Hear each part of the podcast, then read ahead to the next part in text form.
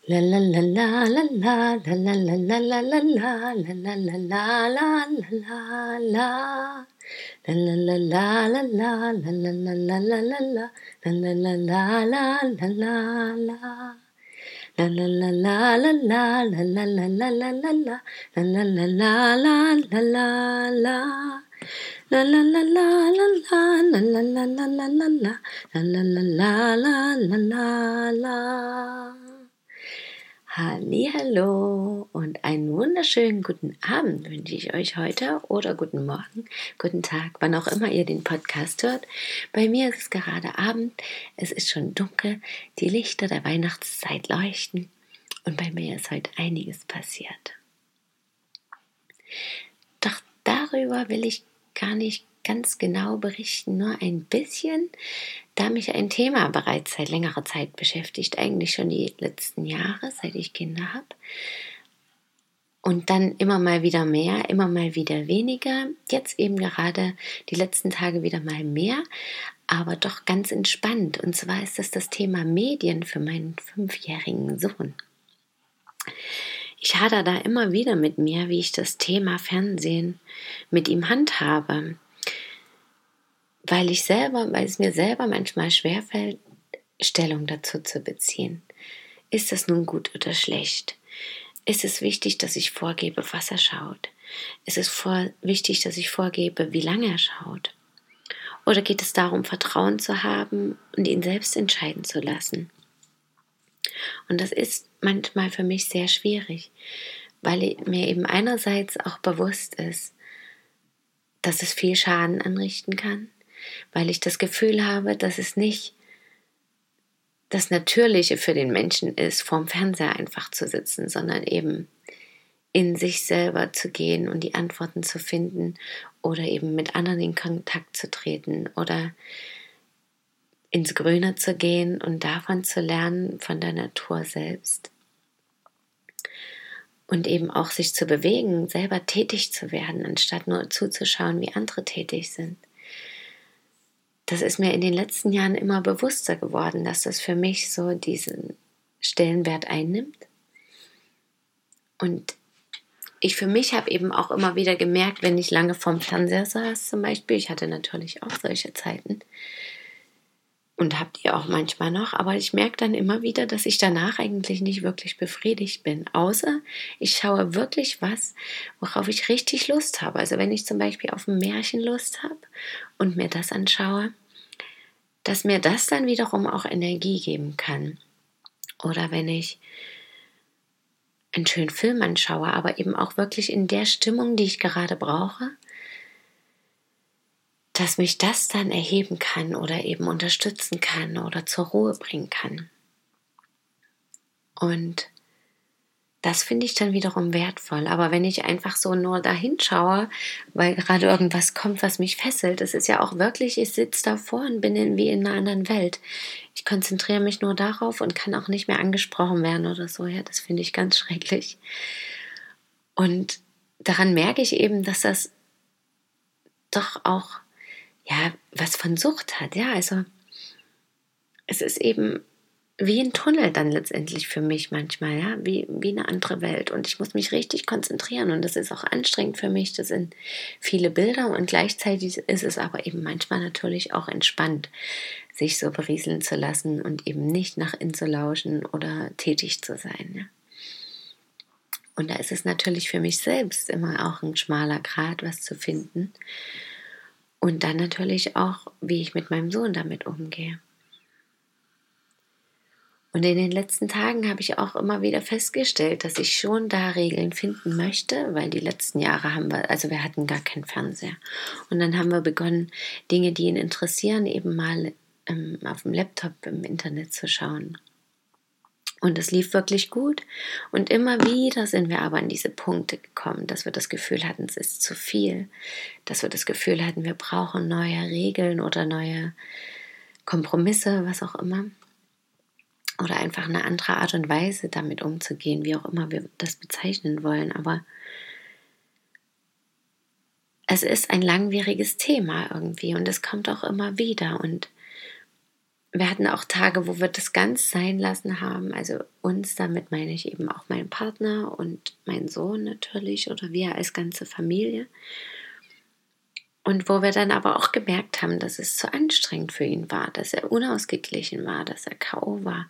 Je nachdem wiederum aber auch, was er angeschaut hatte. Ja, ob das irgendwas Aufregendes, Aufreibendes war, wie die Charaktere sind, ob das anstrengend ist zuzuhören. Es ist schon wirklich zu erkennen, dass also bei uns auf jeden Fall es auch wichtig ist, was der Inhalt ist, wie das aufgebaut ist.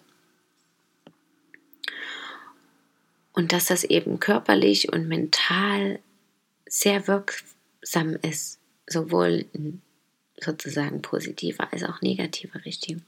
Aber wenn ich meine Gedanken im Allgemeinen in den letzten Tagen betrachte, so bin ich wirklich sehr, sehr im Vertrauen gewesen und konnte mehr loslassen in meinen Beziehungen mit anderen und in dem, was geschieht, was geschehen soll mit der Wohnung, mit den Jobs, mit allem, was mich eben derzeit umgibt, das sein lassen zu können und dieses Vertrauen wieder zu spüren, alles ist in Ordnung, alles ist so, wie es ist und alles ist gut vor allem auch, ja.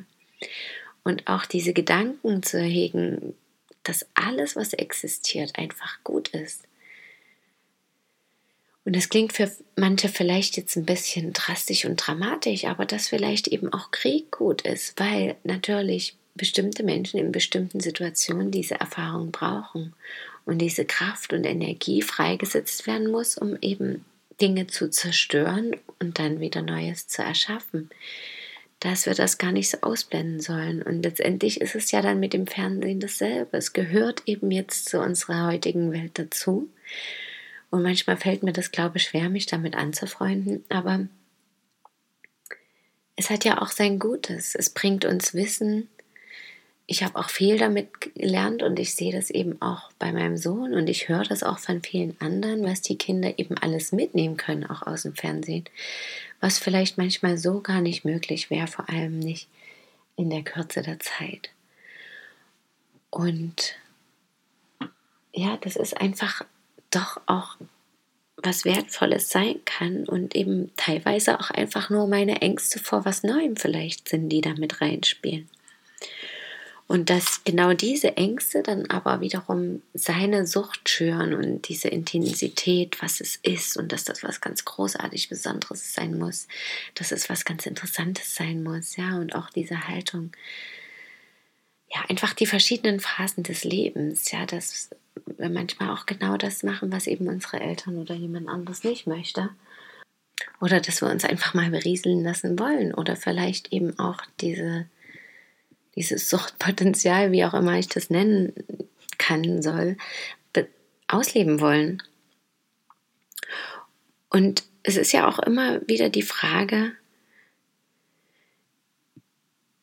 was die Gründe für ein Verbot zum Beispiel sind, ja, oder für solche Regeln und wie überhaupt die Beziehung zwischen Eltern und Kindern aufgebaut ist. Also was ist mir wichtig und vor allem aber auch, wie lebe ich und was will ich meinen Kindern vermitteln auch, ja?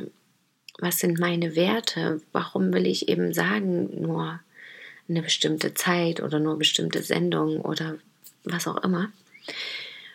Und letztendlich ist es ja auch so, dass wir eben einfach am besten lernen von Vorbildern oder eben von dem, was wir selber erfahren.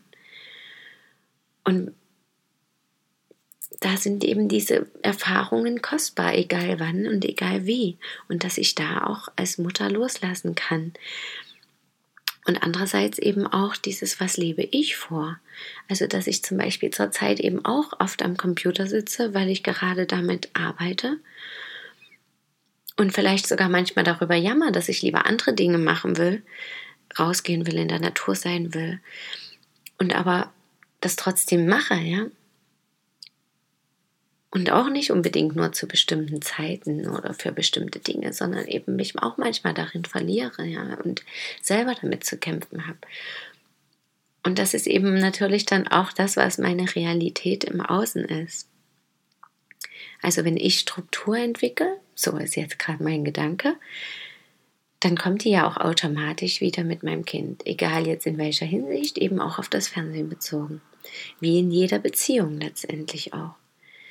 Und es geht dann eigentlich um dieses viel Größere, was dahinter steckt, um diesen ganzen Grundansatz. Also was ich an mir oder in mir heile oder ändere, sehe ich auch im Außen und komme ich dann auch wieder zurück.